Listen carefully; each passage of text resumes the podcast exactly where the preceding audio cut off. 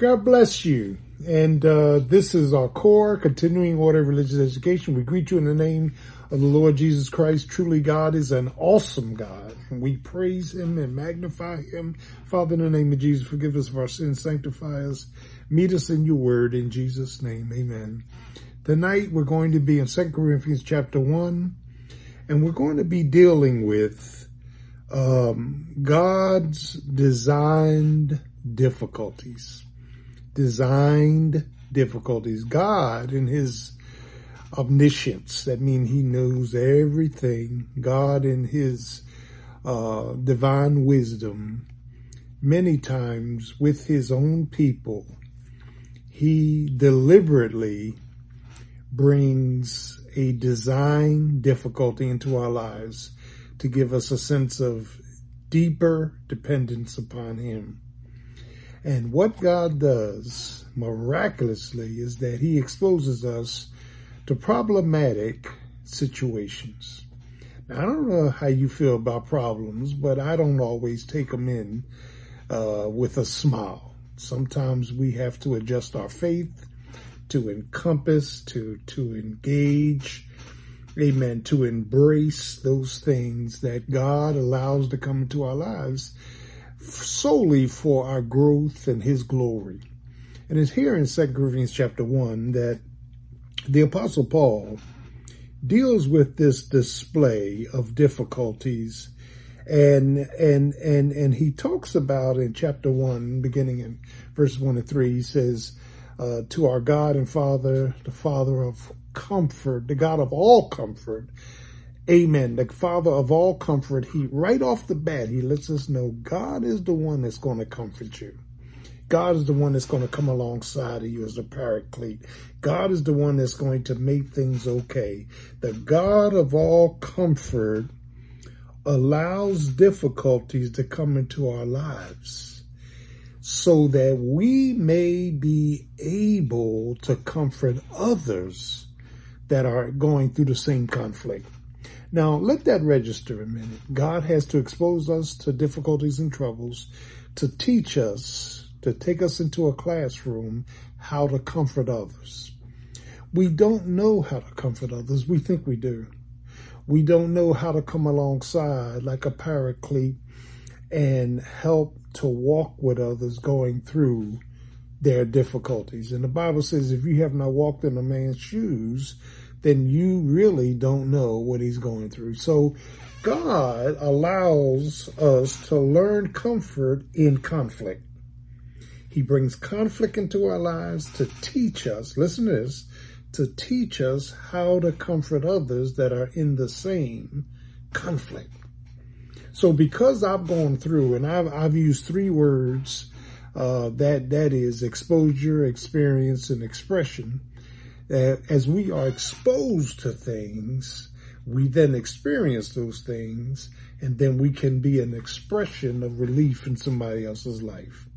So the first thing that God does, according to 2 Corinthians chapter 1, is that the God of all comfort, amen, allows conflict so that we learn how to comfort others. Our comfort to others is based on the exposure experience and the expression of us going through something. Amen. And and and and then uh, uh, uh, Paul talks about, amen, a um, a continuum of comfort to others. That that is that. How do we continue? How do we uh, uh, continue in this comfort ministry to others? To be honest with you, your heart has got to be wounded and broken before you can really open up a comforting ministry to somebody else. It is very, very difficult, if not impossible, for you to understand the hurt and the pain of others if you yourself have not been through hurt and pain. So this is what God does as the almighty God of wisdom he maps out a course of difficulties. He maps out a course of conflict.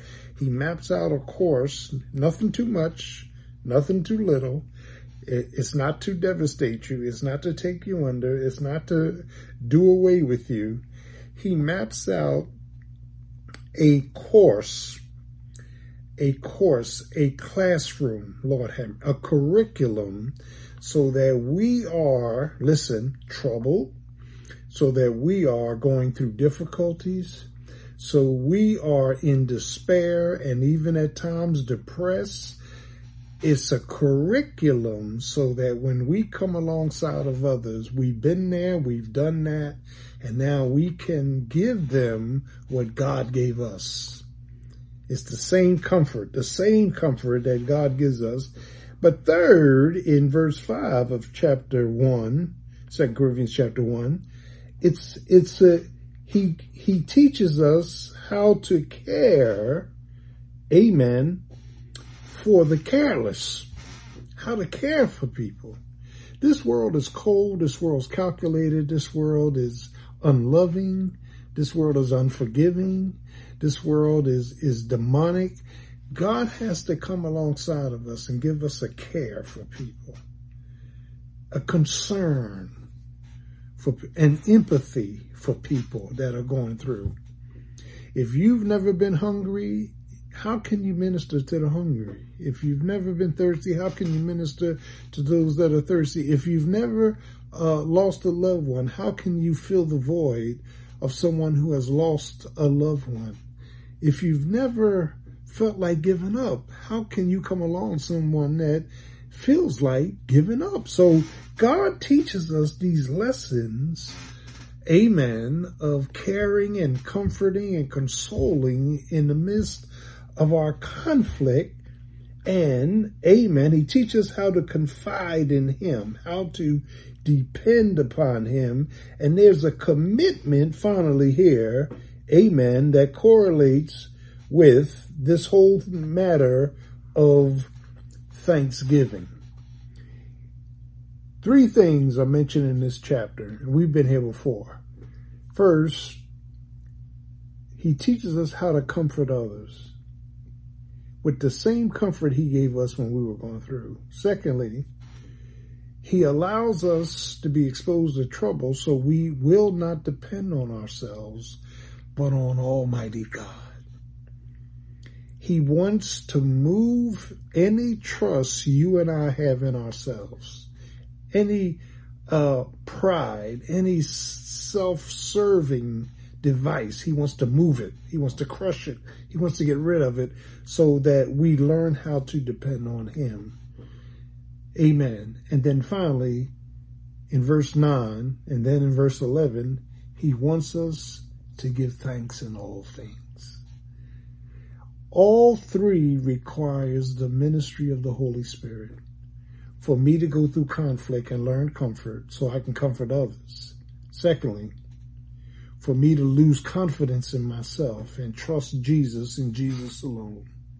And third, to give thanks in every situation. Not give thanks for everything, give thanks in everything.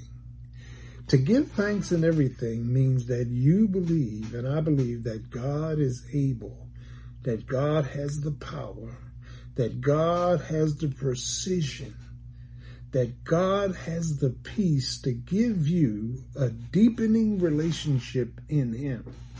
So God divinely, listen, He divinely, amen, gives us a design difficulty to bring on a design deliverance.